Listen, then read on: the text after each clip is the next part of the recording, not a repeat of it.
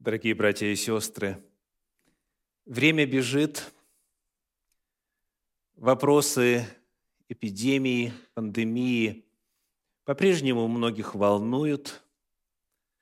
В интернете, в соцсетях по-прежнему продолжают появляться наводящие страх публикации, видеосюжеты. Но мы уже этой теме посвятили достаточно времени. На протяжении последних четырех богослужений, четырех суббот, мы исследовали, что Библия говорит о моровых язвах, об эпидемиях и пандемиях.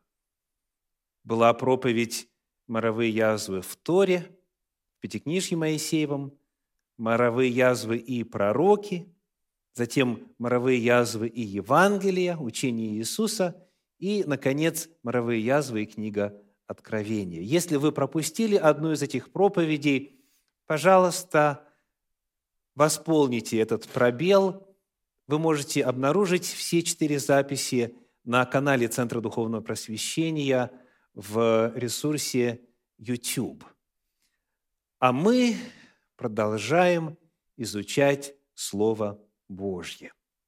Начиная с 11 января 2020 года здесь, в Центре Духовного Просвещения, на богослужениях, читается Слово Божье вслух в современном переводе.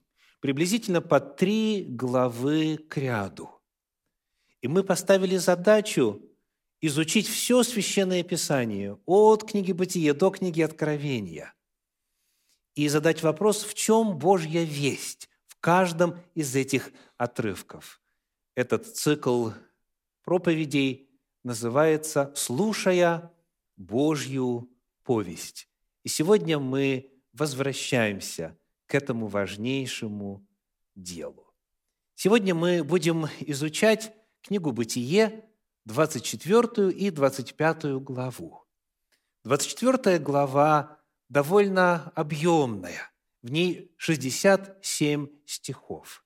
И она посвящена теме женитьбе Исаака.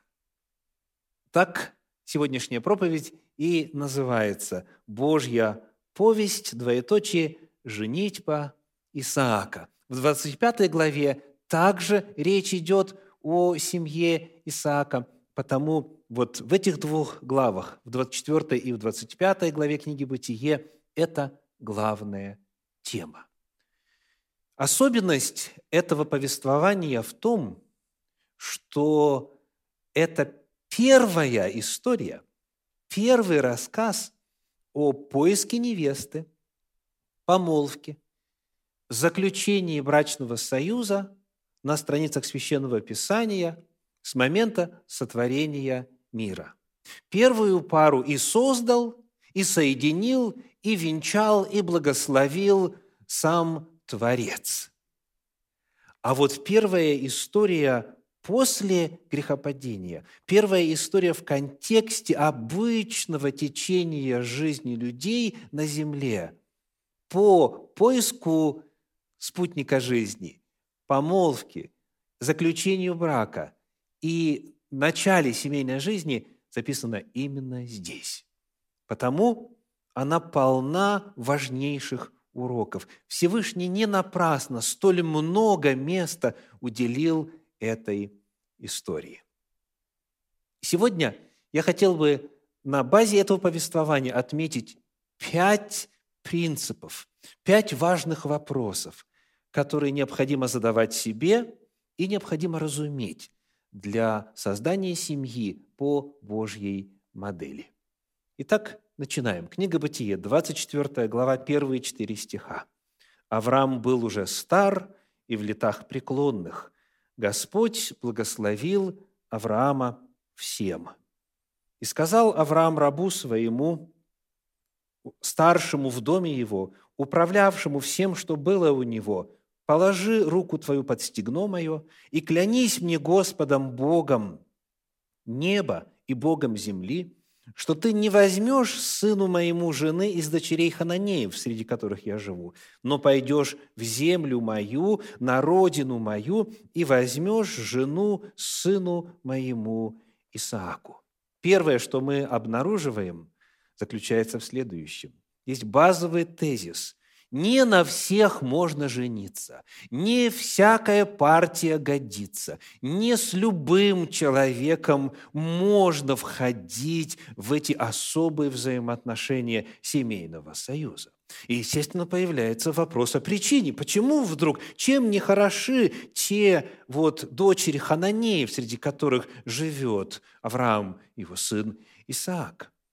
Дальше в Священном Писании есть похожая история, когда уже Исаак своему сыну говорит. Бытие 27 глава, 46 стих. «И сказала Ревека Исааку, «Я жизни не рада от дочерей хитейских. Если Иаков возьмет жену из дочерей хитейских, каковы эти, из дочерей этой земли, то к чему мне и жизнь?» 28 глава, стихи 1 и 2. «И призвал Исаак Иакова, и благословил его, и заповедал ему, и сказал, «Не бери себе жены из дочерей ханаанских, встань, пойди в Месопотамию, в дочь Вафуила, отца матери твоей, и возьми себе жену оттуда, из дочерей Лавана, брата матери твоей». Мы находим, что есть причина. Причина в том, каковы они. Ревека говорит – я жизни не рада от дочерей хитейских. Если Иаков возьмет такую, каковы эти, каковы дочери этой земли, то зачем мне и жить? Проблема в том, каковы они.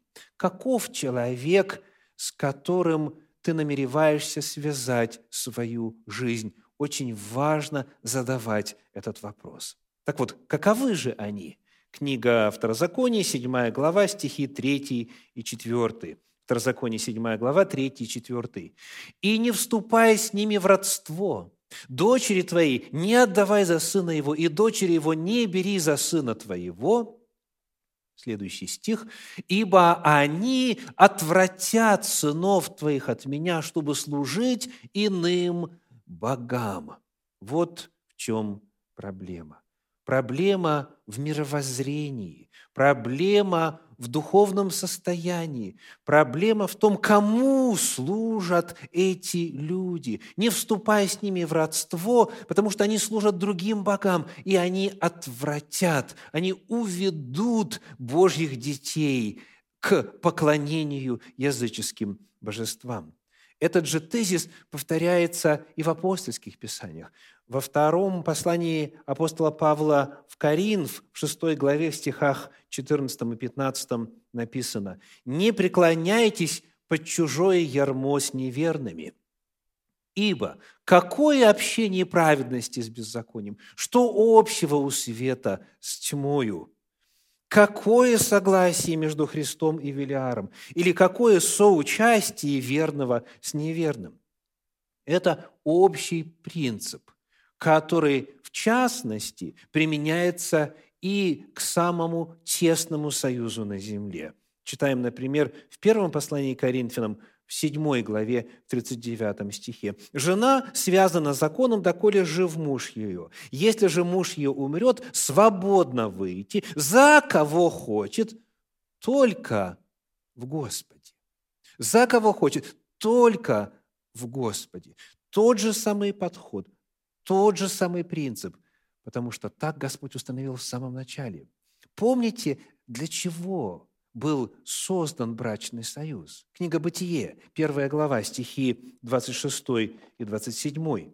Бытие, первая глава, 26 и 27. И сказал Бог, сотворим человека по образу нашему, по подобию нашему, и да владычествуют они над рыбами морскими, и над птицами небесными, и над скотом, и над всей землей, и над всеми гадами, присмыкающимися по земле. И сотворил Бог человека по образу своему, по образу Божию сотворил его, мужчину и женщину сотворил их. Мы находим, что замысел в отношении семейного союза – это быть отражением божества. По образу и подобию Бога создал мужчину и женщину. Это грандиозная, важнейшая цель. Семейный союз потому должен отражать Бога в Его замыслах, в Его воле. Он должен быть духовным союзом. Должно быть это духовное единство в первую очередь. Цель семейного союза – отражать Бога. Потому Авраам и говорит, не бери сыну моему жену из дочерей ханаанских, из-за того, каковы они, из-за того, что они развратят, из-за того, что уведут от Бога. Не преклоняйтесь в чужое ярмо с неверными. Потому на практике следует задать вопрос. С каким человеком можно будет достичь цели максимального отображения образа Божия? С каким человеком можно лучше всего отобразить образ Божий? Вот это вопрос, который нужно задавать в первую очередь. Читаем дальше. Книга «Бытие», 24 глава, 7 стих. 24, 7 говорит. «Господь, Бог неба, который взял меня из дома отца моего и из земли рождения моего, который говорил мне и который клялся мне, говоря, потомству твоему дам сию землю, он пошлет ангела своего перед тобою, и ты возьмешь жену сыну моему оттуда». Очень интересно задать такой вопрос. Откуда у Авраама такая убежденность, что Бог обеспечит правильную партию для сына? Ответ – потому что есть Божья воля. Господь сказал, потомству твоему, Авраам, дам землю сию. Чтобы было потомство, необходимы потомки – и вот Исаак появился чудесным образом. Но чтобы дальше потомство развивалось, Исааку нужна жена. И коль скоро Божья воля в том, чтобы потомки Авраама жили на этой земле, значит, Господь обеспечит возможность создания семейного союза, благодаря которому это станет реальностью. Обратите внимание, Авраам отталкивается от Божьего Слова, от Божьей воли, от Божьего обетования. И он уверен, что Господь необходимое сделает. Господь обеспечит возможность найти подходящую, богобоязненную девушку. И эта Божья воля касается не только Авраама, но и всех людей – мы вспоминаем книгу «Бытие», вторую главу, 18 стих, где написано «И сказал Господь Бог, нехорошо быть человеку одному, сотворим ему помощника, соответственного ему». И поныне нехорошо быть человеку одному. Это и поныне есть Божья воля. Я обращаюсь потому к тем, кто еще не создал семьи. Знаете, что одна из заповедей, которую вам нужно выполнить согласно Божьему замыслу, это создать семью. Нехорошо быть человеку одному, сказал Всевышний, и потому Он соединил двоих в одно. И вы можете, дорогие, обращаться к этому Божьему Слову и иным отрывкам, где говорится о том, что это Божья воля. А Господь для исполнения своей воли всегда даст вам благословение.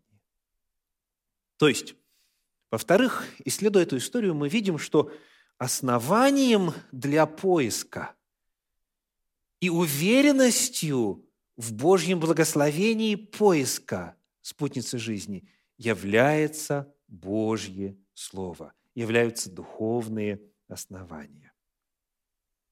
В книге притчи в 19 главе, в 14 стихе написано, притчи 19.14. «Дом и имение наследство от родителей, а разумная жена – от Господа. Кому жены не хватает? Кому нужна жена или муж? Они есть у Господа. Обращайтесь к Господу, и Он направит. С верой востребуйте Божье обетование, Божью волю, и Господь обязательно благословит. Понимая это, раб Авраама идет ту землю И вот в книге «Бытие» в 24 главе, в стихах с 12 по 14 мы читаем. «И сказал, и сказал, Господи Боже, господина моего Авраама, пошли ее сегодня навстречу мне и сотвори милость с господином моим Авраамом. Вот я стою у источника воды, и дочери жителей города выходят черпать воду. И девица, которой я скажу, наклони кувшин твой, я напьюсь, и которая скажет, пей, я и верблюдам твоим дам пить, вот та, которую ты назначил рабу твоему Исааку, и посему узнаю я, что ты творишь милость господином моим. Мы отмечаем, во-первых, сам факт молитвы. Чтобы найти спутницу жизни, чтобы найти жену от Господа, нужно обращаться к Господу. Это очень просто. Сам факт молитвы. Молимся. Далее, очень интересно отметить, что не только раб Авраама молился, но и сам жених тоже – вот как это отражено в книге «Бытие» в 24 главе, в 63 стихе. «При наступлении вечера Исаак вышел в поле поразмыслить, и возвел очи свои, и увидел, вот идут верблюды». В современном переводе Кулакова написано «поразмысль, «поразмышлять и помолиться». И дело вот в чем. В действительности, в самых ранних переводах этого текста – Например, в Таргуме, Таргум – это перевод на арамейский язык. Так и написано, он вышел в поле помолиться. В Септуагинте, в переводе который позже чуть появился, это третий век до нашей эры, написано «вышел в поле поговорить». Почему нам важно вспоминать древние переводы вот в этом конкретном случае? Потому что вот это слово, которое в синодальном переведено как «помолиться», употребляется в Писании только единожды, и нам его не с чем сравнить. И вот древние переводы помогают. Исаак тоже молился. Ему важно было, чтобы в его жизни, в его семейной жизни исполнилась воля Божья. Дальше, возвращаясь к этому повествованию, мы находим вот такую фразу. «Вот та, которую ты назначил». Так говорит слуга Авраама. Он уверен в том, что Бог по-прежнему участвует в создании семейных союзов. Со времени сотворения человека, Адама и Евы, и первой свадьбы, первого венчания, осуществленного самим Всевышним, прошло уже много веков. Но Господь продолжает соединять двоих в одно. Вот та, которую ты назначил. Уверенность в том, что Бог участвует в создании семейного союза. Далее э, раб говорит, пусть исполнится вот такой знак. Он просит о знаке. Ну и здесь, конечно же, для многих брачующихся появляется широкий спектр возможностей и воля фантазии чтобы она пришла на богослужение в платье вот такого цвета, чтобы случилось то-то и то-то, и всякие всевозможные иные условия или знамения вопрошают и провозглашают, возносят к небу многие брачующиеся. Важно обратить внимание на то, что этот знак имел смысл. Он не просто так – этот знак был для того, чтобы выяснить, насколько приветлива девушка, насколько она добра, сострадательна и также насколько трудолюбива.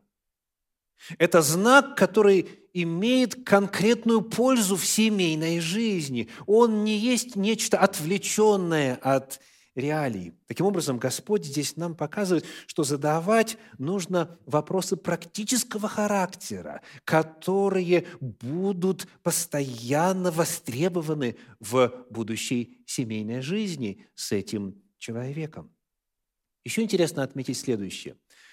Когда уже Ревека предложила напоить путника и также черпать воду для верблюдов его – Текст Библии говорит, Бытие 24 глава, стихи с 21 по 23, с 21 по 23.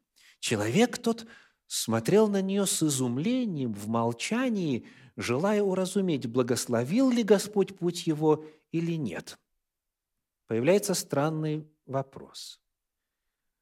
А что тут еще можно разуметь?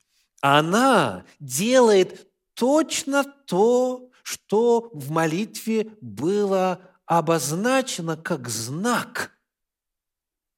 Но для раба Авраама этого недостаточно.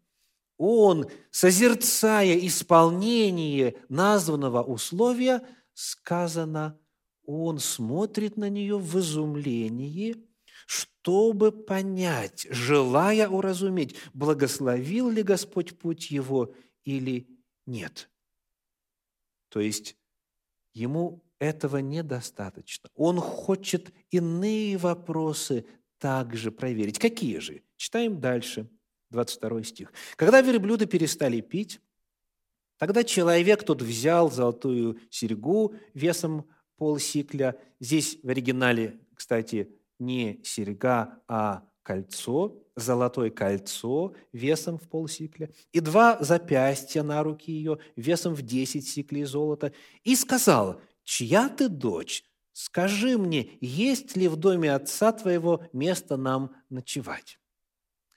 Помимо того, что знак исполняется на глазах, он задает еще вопросы. «Чья ты дочь?»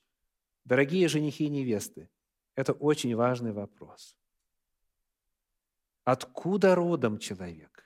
Не в том смысле, что есть какие-то националистические предпочтения, нет, а в том смысле, что среда рождения и обитания обеспечивает и часто определяет воспитание. То есть, где жил человек – как воспитан человек, в каком доме, как там папа с мамой общаются, что у них считается важным, что считается ценностью, что допустимо, что недопустимо. Чья ты дочь? Это важный вопрос. Второй вопрос. Есть ли у вас место переночевать? Это вопрос, который является проверкой на гостеприимство. Вот человека, путника, незнакомого, э, приютить, дать кров – и дать возможность переночевать. Это важный вопрос. То есть мы находим, что сам подход к этому выбору, он практичен, он разумен, он сочетает обращение к Господу, уверенность в Боге, в Его воле и в Его водительстве, уверенность в том, что Бог слышит, Бог участвует в процессе созидания новой семьи и также сочетает очень важные конкретные практические вопросы, которые обязательно проявят себя во время семейной жизни. Потому обращение к брачующимся. Если вы в процессе поиска спутника жизни, молитесь, просите мудрости у Господа, просите руководства, призывайте Божье обетование и задавайте разумные, правильные, практические вопросы в этом отношении. Идем дальше. Книга «Бытие», 24 глава, стихи 5 и 8. Перед тем, как мы прочитаем этот отрывок, хочу привести иллюстрацию. Однажды молодой человек услышал обращенные к себе Следующие слова молодой особы. Она говорит, Бог сегодня ночью открыл мне, что мы с тобой должны пожениться. Намерен ли ты выполнить волю Божью? Что бы вы, молодые люди, ответили на такой вопрос? Молодой человек сделал паузу и ответствовал. Если Господь пошлет то же самое откровение мне, что я должен жениться на тебе, мы обязательно поженимся. То есть какой вопрос мы сейчас задаем? Понятно, Исаак молится, понятно, Елиезер молится, понятно, Авраам молится, Господь отвечает, все вопросы задаются. Но хочет ли девушка, каков ее выбор? Имеет ли вообще значимость ее мнение? Книга «Бытие», 24 глава, стихи 5 и 8. Раб сказал ему, «Может быть, не захочет женщина идти со мною в эту землю? Должен ли я возвратить сына твоего в землю, из которой ты вышел?» И вновь в восьмом стихе, «Если же не захочет женщина идти с тобою, это отвечает уже Авраам, ты будешь свободен от всей клятвы моей». Предполагается, что девушка может не захотеть. Предполагается, что девушка может не согласиться. Есть такое понятие, как arranged marriages, то есть браки по договоренности, когда в действительности в древности, да иногда и в современном мире договариваются родители, договариваются родственники, и брак заключается э, в формате, где никто не задает вопрос, девушка, ты хочешь, даже и юноша, ты хочешь, никто не спрашивает. Библия совершенно по-другому представляет эти вопросы. Мы находим в 24 главе книги «Бытие» в самом начале утверждение того, что женщина может не согласиться. Это раб Авраама говорит. И Авраам говорит, да, если не согласиться, тогда ты свободен от своей клятвы. И вот когда приходит время, 24 глава стихи с 57 по 59 написано так. Они сказали, «Призовем девицу и спросим, что она скажет». И призвали Ревеку и сказали ей, «Пойдешь ли с этим человеком?» Она сказала, «Пойду». И отпустили Ревеку, сестру свою, и кормилицу ее, и раба Авраамова, и людей его. Как мы видим, вопрос решается лишь после того, как девушка дает согласие. Потому очень важный практический вывод из этой части нашего исследования.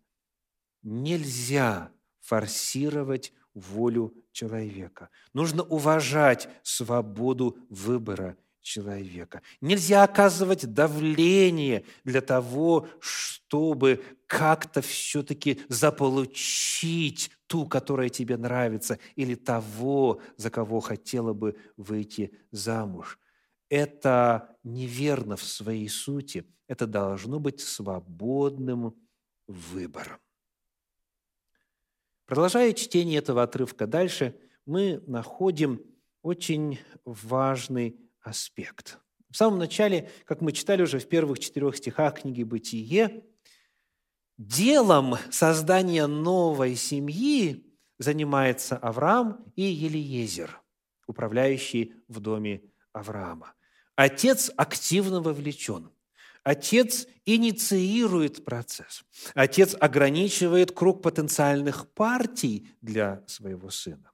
Далее в повествовании в 24 главе книги Бытие в стихах 49 по 51 находим. «И ныне скажите мне, — это говорит Елезер, — намерены ли вы оказать милость и правду господину моему или нет? Скажите мне, и я обращусь направо или налево».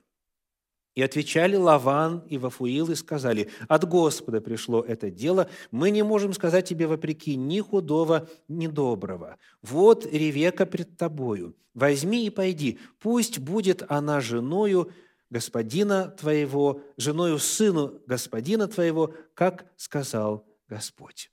Вот какой момент здесь важно отметить. Родственники участвуют в этом процессе обсуждения, в процессе принятия решения. Отец и брат в данном случае, Лаван – брат, Вафуил – отец, они участвуют в решении этого важного вопроса. И далее в 60 стихе в книге Бытия написано, «И благословили Ревеку, и сказали ей, сестра наша, да родятся от тебя тысячи тысяч, и да владеет потомство твое жилищами врагов твоих». Мы находим, что Ревека получает благословение на этот союз. Потому еще один очень важный практический урок – процессе создания новой семьи очень мудро пользоваться опытом старшего поколения, родителей или мудрых, доверенных друзей, богобоязненных советников, спрашивать, советоваться, смотреть на реакцию семьи одной стороны, другой стороны. И, как показывает текст, очень важно получить благословение от родителей. И благословили Ревеку, и сказали ей. И вот этот аспект берет свое начало тоже от истории сотворения. Книга «Бытие», первая глава, стихи 27 и 28. Написано, «И сотворил Бог человека по образу своему, по образу Божию сотворил его, мужчину и женщину сотворил их, и благословил их Бог, и сказал им Бог, плодитесь, размножайтесь, и наполняйте землю, и так далее. Первое благословение над брачующимися совершил сам Господь. Он же их Отец, Он же и их Творец. Очень важно получить благословение на создающийся семейный союз. И еще один момент. В самом конце этой истории в 24 главе в книге «Бытие» в 67 стихе написано. «И ввел ее Исаак в шатер Сары, матери своей, и взял Ревеку, и она сделалась ему женою. И он возлюбил ее, и утешился Исаак в печали по матери своей». Интересна и важна последовательность. Обыкновенно в современном мире свадьба является апогеем чувств. Свадьба – это кульминация, когда перед этим уже любовь и страсть, и влюбленность, и все чувства и так далее. И когда по-настоящему полюбил – то вот тогда это демонстрируется на свадьбе. И Библия позже напишет, в действительности, мы будем читать в книге «Числа», они могут быть женами тех, кто понравится глазам их, то есть привлекательность, притягательность важна до заключения брака. Однако, когда речь идет о любви, Священное Писание показывает нам – что сначала свадьба, а потом любовь. Он взял ее, женился на ней, она сделалась ему женою, и он возлюбил ее. Любовь – это результат взаимоотношений. Это то, что начинается со свадьбы. Как говорит известный исследователь Гирш, свадьба – это не кульминация, а лишь начало истинной любви. Отсюда очень важно знать и помнить, что после свадьбы появляются новые, беспрецедентные возможности любить, укрепляться в любви, возрастать в любви, учиться любить, углублять взаимоотношения. И когда мы читаем об истории этой семьи дальше, в 25 главе книги «Бытие», в стихах 20 21 и 26 мы находим следующую информацию. Исаак был 40 лет, когда он взял себе в жену Ревеку, дочь Вафуила Арамиянина из Месопотамии, сестру Лавана Арамиянина. И молился Исаак Господу о жене своей, потому что она была неплодна. И Господь услышал его, и зачала Ревека жена его. 26 стих. «Исаак же был 60 лет, когда они, то есть Исав и Яков, его сыновья, родились». Смотрите, что открывает Священное Писание. Мы точно знаем, что на этот союз была воля Божья. Господь благословил их. И союз этот был в том числе для того, чтобы исполнилось Божье обетование, данное Аврааму, «Потомкам твоим дам я землю сию». А потомства все не было. Двадцать лет Исаак молился о своей жене. с женой, которую дал Господь, возникли сложности. Вопросы деторождения очень важны. И многие семьи разрушились из-за проблем в этой сфере. Господь открывает нам, что любовь требует терпения, любовь требует труда, любовь требует посвященности. Господь открывает нам, что если Господь говорит «да» на двоих – чтобы им быть семьей, мужем и женой, это не означает с той поры безоблачное существование. Это не означает автоматическое счастье. Это не означает, что не будет проблем. Брак, который Бог благословил, не обязательно, и фактически, поскольку соединяются грешные люди, никогда не будет идеальным в смысле отсутствия шероховатости, трудностей. Но он может быть идеальным, когда обращаешься к Господу и вместе преодолеваешь эти обстоятельства, эти трудности. Библия показывает нам потому, что нужно любовь в браке взращивать. Над ней нужно трудиться, друг о друге молиться. И тогда можно будет достичь гармонии взаимоотношений. Наша проповедь сегодня – Божья повесть, двоеточие – женитьба Исаака. Мы отметили ряд важнейших практических уроков, раскрытых в этой истории. Я хочу обратиться к тем, кто еще в процессе поиска спутника жизни, в процессе создания семейного союза, а также и к тем, кто уже находится в браке. Мудрости вам, уверенности в действенности Божьих обетований – благословений вам на этом поприще. Аминь.